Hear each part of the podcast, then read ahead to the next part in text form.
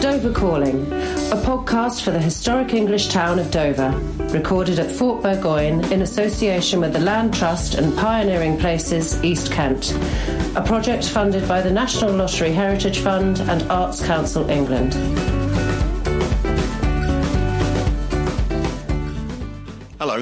My name's Peter Cox. I'm a writer, broadcaster, producer, sometime performer. Amongst my credits, I wrote Basil Brush's gags for 10 years, but I'm not going to do any of those today. Instead, I'm going to be talking to John Orchard here about a place close to our hearts, in this case, Dover. And by a series of coincidences, we find ourselves working on a project together at Fort Burgoyne. So, John, have you ever done anything like this podcast before? No, I haven't. Have you? No, I've, I've done you know a bit of radio. I had a local radio show, but uh, this is this is not edited, is Well, it? you're an expert then compared with me. Comparatively, I, yeah. I've never done anything like this. I mean, I think the the whole idea of doing a podcast it's kind of gradually dawned on us, really, isn't it? As this this project has gone on. It's a it's a it's a good way to talk generally about a- a new, a new project. Tell us tell us a bit about Fort Burgoyne. Um, well, Fort Burgoyne is uh, um, probably one of Dover's hidden gems. Not many people, even people who live in Dover, probably don't know much about Fort Burgoyne. But it's um, up by the castle. Most people know Dover Castle, and the fort um, sits just behind Fort Burgoyne. That's right, Um, wasn't it built for sort of rearguard action? rearguard action, yeah. And um, it has, like a lot of historic buildings, lost its reason for being. And um, well, over the next year, we hope that we'll be part of a team that will bring it back to life and give it a new reason for being and make it an exciting new part of Dover. Yeah, no, I mean it's, it's a fabulous place. It's Before we get too specific about the fort, though, um, I wanted to ask you what what Dover means to you and what your kind of what's your first memory of Dover? well as a kid as a kid coming off the uh, ferry to Dover and getting on the ferry from Dover was always exciting. Um, and you know I've lived on the on this bit of coast for about ten years, and uh, it just seems to me that Dover was already always kind of neglected because it's got some of the best jewels in the crown. You know, it's got a world class castle and all that stuff. Well, it's amazing, Well, and we'll get on to that that basket of goodies that Yeah. Dover's got. I mean, when I can remember, I was I'm an Essex boy, and I can remember coming through uh, through Dover, going on to holidays, camping holidays in Italy, which were always very exciting, Yeah. and looking up at the White Cliffs because it was always in the middle of the night when you were getting on the ferry, and waking up in the car, looking up at the White Cliffs. Of Dover, and them being orange because they were, you know, they were just they were just flooded with sodium light from the from the street lighting. So the Yeah. orange cliffs. of No, there's a gritty romance about the place, isn't there? I've always thought Yeah, it's yeah. a dramatic place. Yeah, it is Um, very dramatic. Very dramatic. And, you know, having lived on this bit of coast for a while, I, I, and you know, like a lot of middle-aged media people, the landscape of the media changed around me, and I kind of got more involved in things locally and got involved in regeneration at the Astor Theatre and Deal, and then I helped do a few fundraisers for Dreamland and Margate when they were going through their regenerative phase. And so, you know, Dover seems like a, a great place to start. As you as you said at the um, at the what I believe they call the top of the show. Right. In, is That's that right? right. In the media. That's in the right, media. best I'm learning. Yeah. I'm learning. Um, what what you said about writing ba- Basil Brush's gags. Oh, yeah. was quite funny. But um, you've some of them were. You've bum, bum. As long as you put a bum bum on the end, you write the worst joke in the world. Put a bum bum, and it kind of sells it. But you were telling me a nice story the other day about when you were um, you were dancing with Kylie Minogue dressed as a maggot. yeah, no, I'd forgotten that. That was my uh, was my first TV appearance. Um, I was kind of involved in performance art for a long time and making human sculptures uh, with a mate of mine. We went around the world doing it.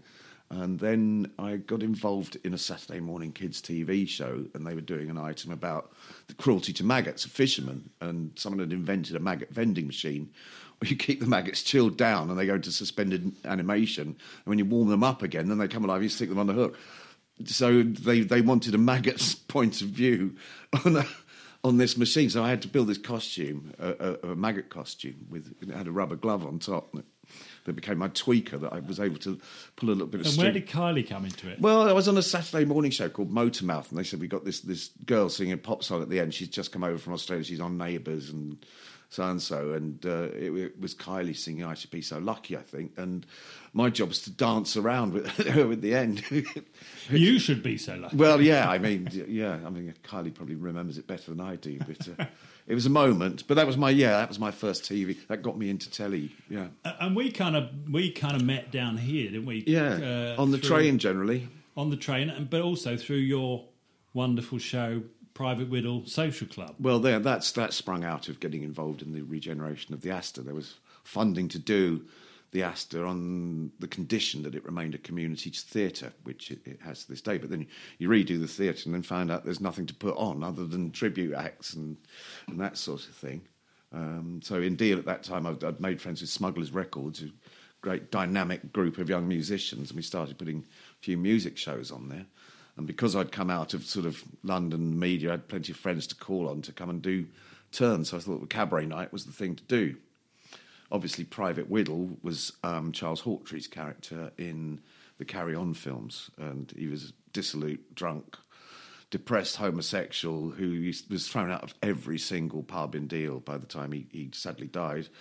Um, so I thought he was a great, big- great role model for a cabaret club. Did he actually live in Deal? Yeah, he did. Yeah, he lived in Middle Street in Deal. Okay. I mean, this whole area has it's got all sorts of um, showbiz connections, hasn't Yeah. it? Going back to uh, Noel Coward and Ian Fleming, Yeah, and absolutely. Peter H- Ustinov, H.G. Wells. Miriam Margolyes, and you know, lots of people have had places here. I think it's rene- renegade creatives tend to float down to the coast eventually. You know, maybe maybe when they're a little bit past their best. Yeah, yeah. Not not not us, of course. No, of yeah. course not, no, no. You're in your prime.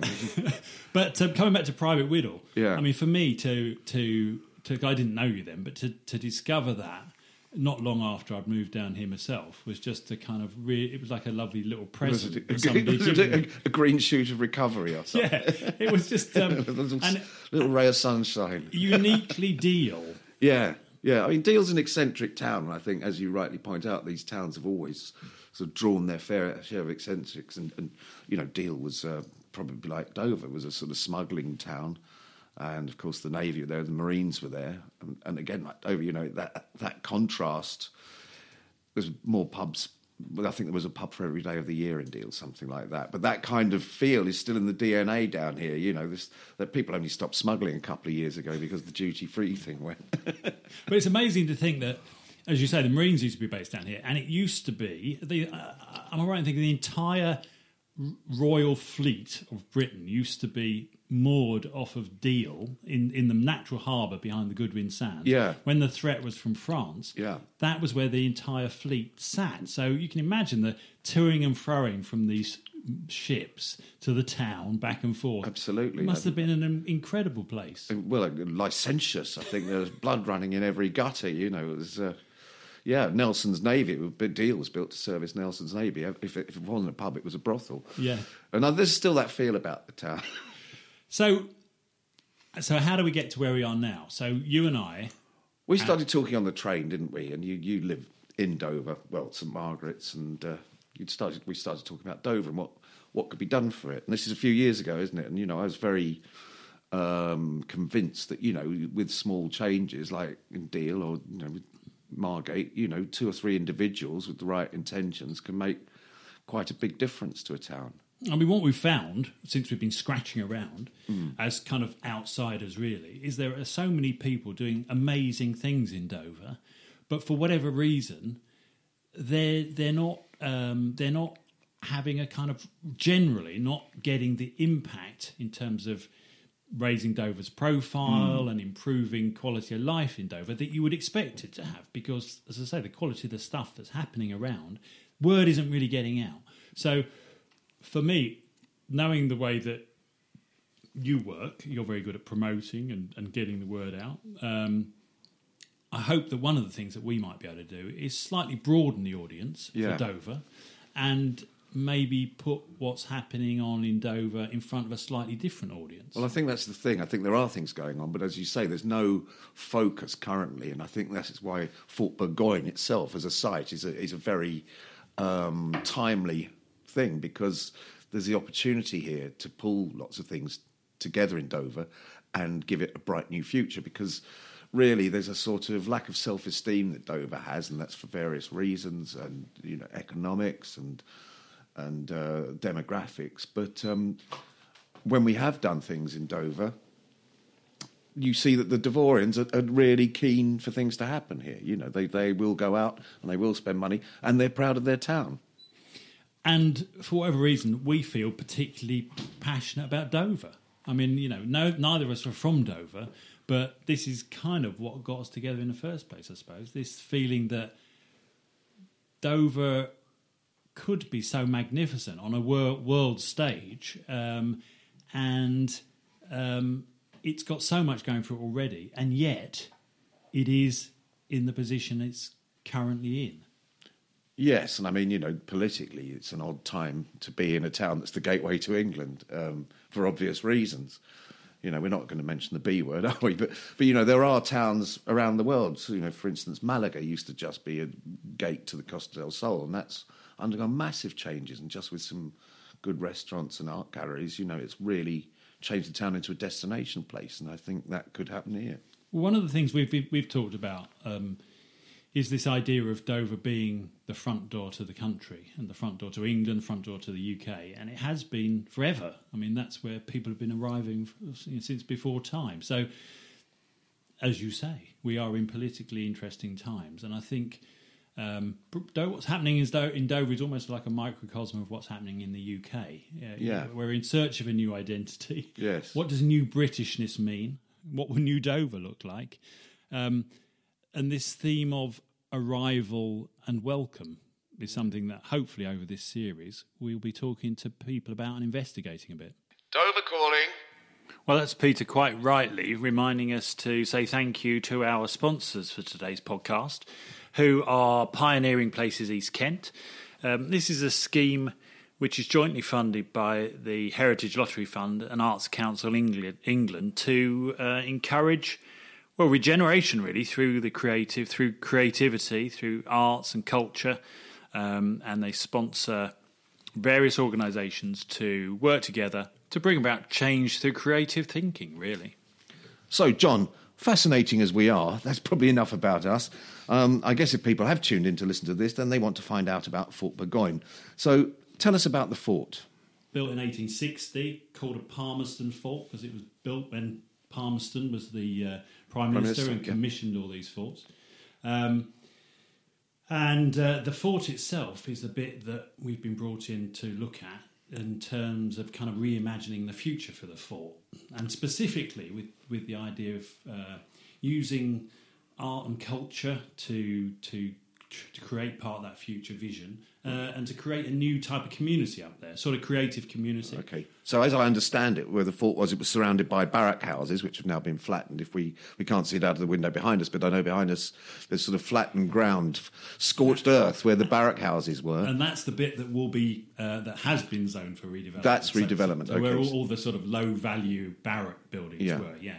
Um, and anybody driving past the castle up Castle Hill in Dover um, and then going on towards Guston will see that big big uh, expanse of sort of rubble. Yes, because we're, we're, we're right in the shadow of Dover Castle itself, aren't we? I mean, it's less than half a mile. I think it's two minutes walk from here. Well, and the fort was built where it was bought, uh, built because it's got amazing views all around, as yeah. you say. You know, to, to to to guard against attack from the north, from Deal Yes. God knows we need to be protected from attack from Deal at all times. still, yeah, yeah, absolutely. so you know the views are still there; they're still magnificent. You look out of the Channel, you look over at Dover, the beautiful valley, and you look over the castle. So it's, it's magnificent. And on that uh, site of where the where the demolitions take place taking place will be a number of uh, new homes built, which I think is an exciting uh, opportunity as well because whatever happens on that site, on Yeah. that new housing site, will kind of tie into what happens at the fort. At and fort. I'd like to think one will add value to the other. Um, there, there aren't many houses out there at the moment. There's an existing uh, ex-MOD community at Guston Heights, Yeah. but other than that, there's not many houses. So it's not really known as a residential. No, it's location. never been never been a residential area, I guess, apart from the few people who lived in the castle. So it's a kind of blank canvas Yeah. with this beautiful historic gem in the middle. Right, um, and I mean, you've been involved in projects like this before, haven't you? Going to sort of rundown towns in the north of England, particularly, and kind of turning around, you know, where they've sort of lost their industrial path Yeah. past, then turning them around. How, how did that work? Yeah. Uh, well, um, I live near um, near near this this Fort, Fort Burgoyne, um, and uh, I've spent the last, I guess, twenty years of my career being involved in regeneration, as you say, in the northeast, um, in Middlesbrough and in Darlington, um, and those towns have, like so many towns in Britain, have kind of lost their original reason for being. Um, you know, I mean, Middlesbrough in particular was an industrial town, um, and whilst it still has some industry, it's lost an awful lot of in, its industry. And I think Middlesbrough over the last 15 years has made an amazing job at kind of reinventing itself. You go to Middlesbrough now, and you know it's a thriving university town. There are lots of businesses there who've moved to Middlesbrough uh, because they want to be part of what's going on. And uh, it's quite funny. Middlesbrough's been one of those towns, I think, like Dover, where sort of Kirsty and Phil, you know, pointed it and say it's officially the worst place in the UK to live. Right, yes. which I always quite, love. Quite often comes up on those lists, yeah, doesn't yeah, it? I, I love it because you can kind of you can you can deal with that in two ways. You can either sort of embrace it and have a bit of a laugh about it, Yeah. and show what's good about living in Dover or Middlesbrough, or you can get all you know humpy and say, "Ooh, well, don't worry, not coming to our, our town again." Then, but um, I think what Middlesbrough was so clever about doing was they sort of they they re- reinvented themselves around this kind of slightly gritty identity, you know, Yes. ex-industrial identity. They wove it into their new identity. Well, that could, that could be said of Dover in some ways, because we both know that Dovorians are very proud of their town. And they should yet, be. Yet they suffer from immense self-esteem. I mean, the, the town has got some of the crown jewels in terms of heritage, and the, Dover Castle is world-class. Disney rented out half the year to film there. I mean, it- There's a Bronze Age boat, which is one of the earliest trading vessels known to humanity. These are in the town, yet yet the town has a still a poor image of itself in many ways, don't you think? Absolutely. Every town has its sort of natural assets, if you like, the things it's got. You don't have to make them up, they've already got them. And, and Dover, in my experience, is like nothing else. I mean, there is only one Dover. And there is only one set of the White Cliffs of Dover. Well, the and White Dover Cliffs are known globally, aren't they? The White Cliffs are known do- globally, and if you talk to anybody, uh, wherever in the world, about Dover, they've heard of it. Yeah. And uh, they've heard of it, and generally they have a very sort of warm feeling about it. It's it's you, there's nothing more British than Dover. Yes. The White Cliffs of Dover, you know, that nothing more symbolically British, and Dover has them. So here you have a heritage fortress right on the White Cliffs of Dover, right where people come into the country. That's something to shout about, isn't it? That's just something got- to be proud about. It's also got one of the most amazing ca- uh, castles in the country, um, if not the most amazing castle in the country. Um, as you say, it's got the Bronze Age boat right in the middle of town. There's a Roman villa. Yeah. You know, it's been where people have been arriving to our shores Since the Bronze Age. since before time. Yeah, You know, it's yeah, been yeah. the front door of the UK since before time.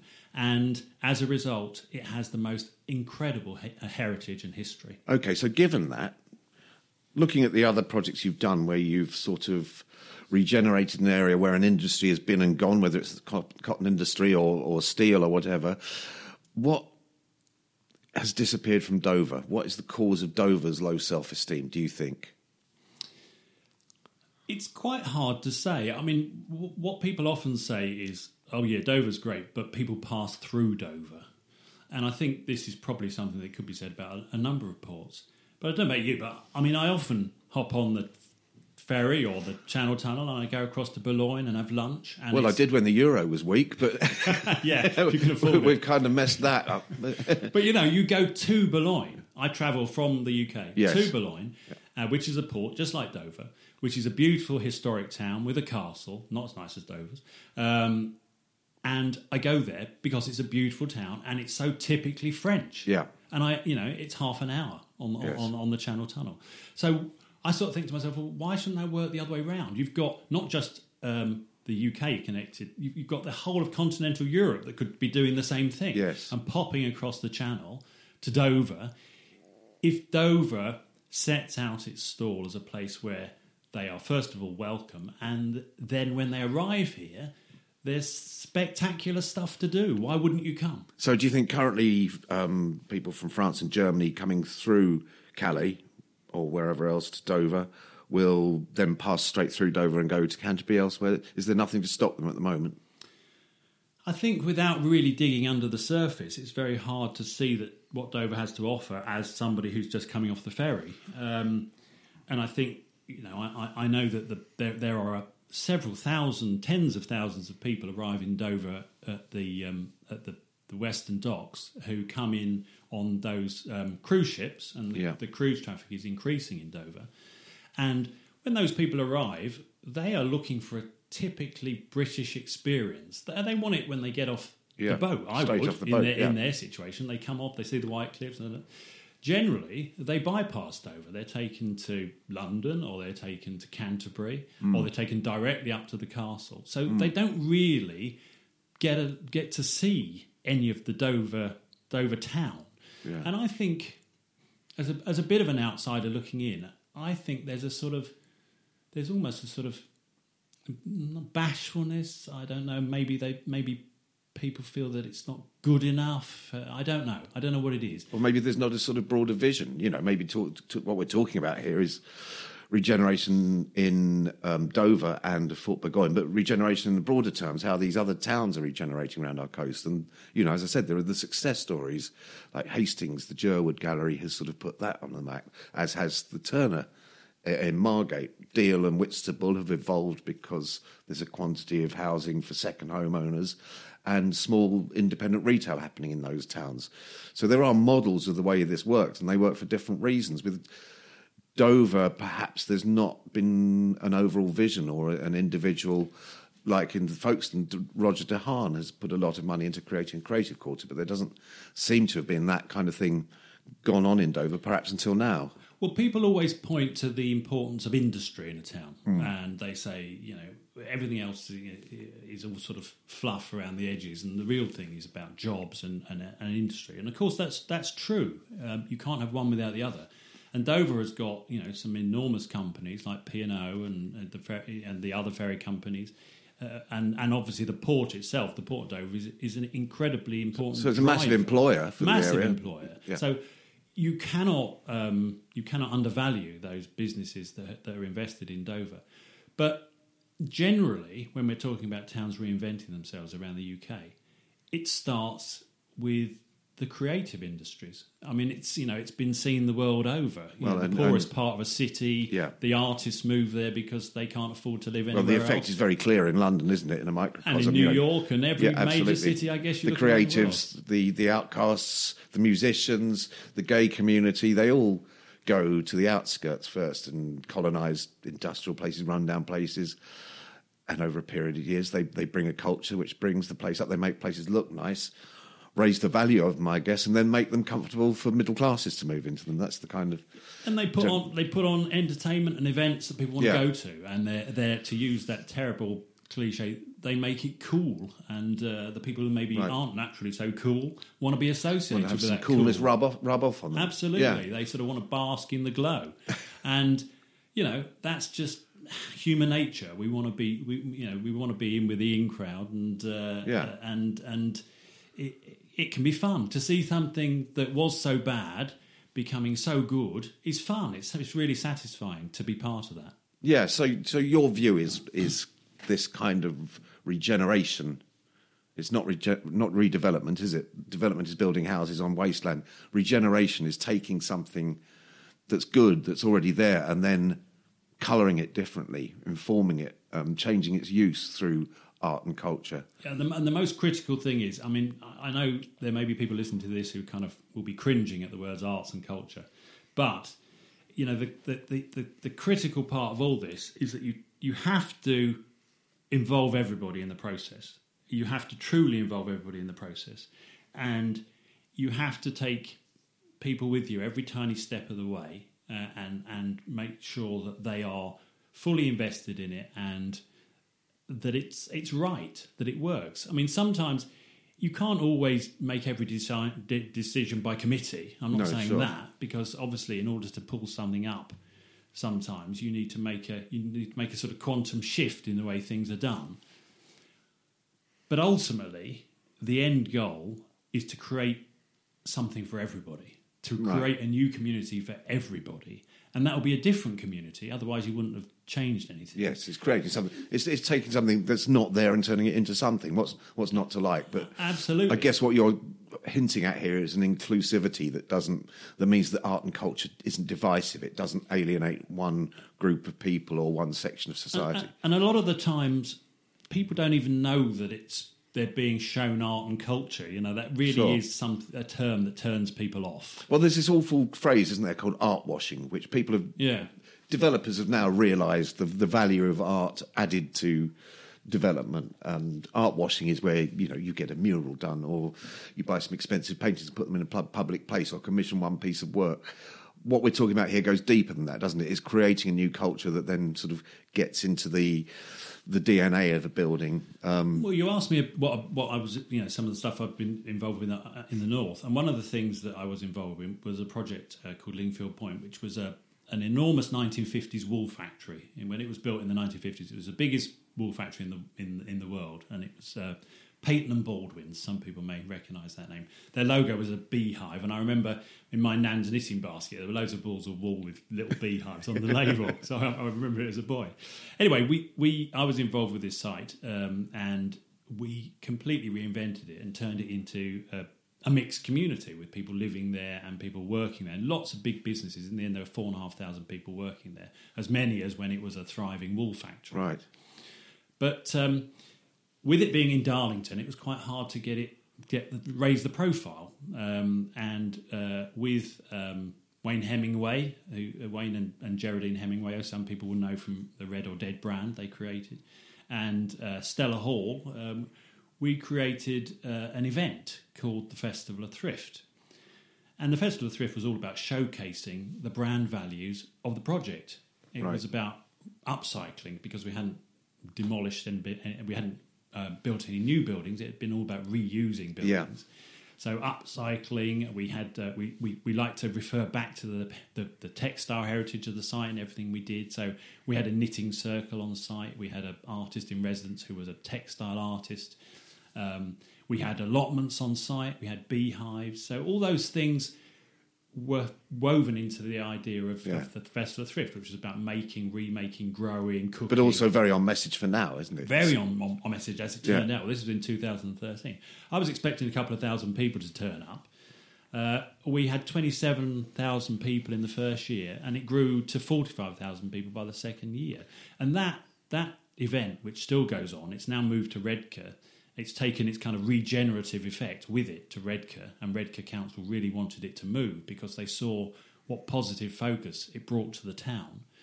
Um, goes from strength to strength. yeah and and as you were saying this appeals to a wide demographic Absolutely, and it is it is quite honestly an art festival. but but, it's no, art, art being sold stealthily Not is it? many people going would ever say, "I've just been to an art festival." They'd say, "Wow, that's fantastic! I laughed all day, you know, and I had some great food, and I learned to, you know, cook a cook a." Um, a, a cake on an open fire, or you know, I, I, I built a den with my son, or whatever. But they wouldn't say I was made to look at art, even though they were looking at and participating in art all day. Yes. That to me is the best kind of art and culture. Yeah, well, art can be events, can't it? It doesn't have to be objects or pictures. It's Absolutely. events. I mean, eh, given that, is that kind of what you have in mind for Fort Burgoyne? Any ev- events that will take that form? It might involve some events, I suppose, um, but um, well, we've been involved. We've been commissioned as part of Albin, haven't we, to to run the year of engagement, which will kind of um, involve all sorts of things, getting people excited, Yeah. putting the putting the uh, fort on the map. Raising awareness, I suppose, and I guess we're not going to be prescriptive about events, are we? We- We're looking at what people would like to see at a place like this, whether that's Yeah. music or um, ecological stuff. Um, It's creating a buzz, isn't it? Creating And, uh, buzz. we, we've, we've also talked about creating, getting together a really exciting group of people, um, ambassadors for the fort. Yeah, and through those ambassadors, uh, spreading the message out to their audience. That's right. I think between us, you know, even within a range of 15 miles or so, we've got a good network of friends and associates working in art, in culture, in commerce, who can all bring their sort of individual eye to the fort with, a- with a view to kick-starting this sort of new culture there. Yeah. So, in, in kind of in kind of summary to your question about events, yeah, there might be events, and I think events might be very appropriate. But really, what we're looking at is the the, the future vision for the fort, um, which we hope will be a whole new a cool creative community that might involve studio space, workshop, Absolutely. business space, bit of retail, some pop ups, some events. So a whole new community, a whole new asset for Dover. Absolutely. And uh, I mean, while we're on the subject of that, the music you heard at the top of the show, locally produced, Cocos Lovers, a local band on Smugglers record label. So that brings us to next week. Who are we going to be seeing? We're going to be seeing Charles Holland, the architect Charles Holland. Yep. Um, I guess one of the things he's best known for is working with the artist Grayson Perry. Oh, the House House for Essex. House yes. for Essex.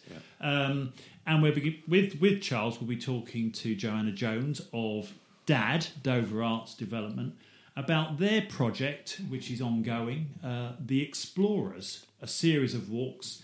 Which all of which uh, are each is led by an expert on a particular subject, and all of which end up at Fort Burgoyne. Specifically on the West Wing, isn't it? There's a West Wing project which is kind of kick-starting the whole beginning of events at Fort Yeah. Burgoyne. Well, Peter, I guess that brings us to the end of the show. Um, just one more thing, just another opportunity to thank our sponsors today uh, Pioneering Places East Kent, which is a scheme jointly funded by the Heritage Lottery Fund and Arts Council England. So thank you to you. And also the Land Trust, the charity who own Fort Burgoyne. Yeah. Okay, well, thanks again for listening. You've made it all the way through our first podcast. Thank you. Congratulations, Peter. Well, well done you. Um, if you'd like to stay in touch with what's going on at the fort, um, click on thelandtrust.org UK uh, for the Land Trust's site, or for our site at Albion, go to uh, www.albion incorporated, that's A L B I O N incorporated.com. And of course, you can follow us on Facebook, Albion Incorporated, and also on Instagram. Okay, thanks for listening. See you next time.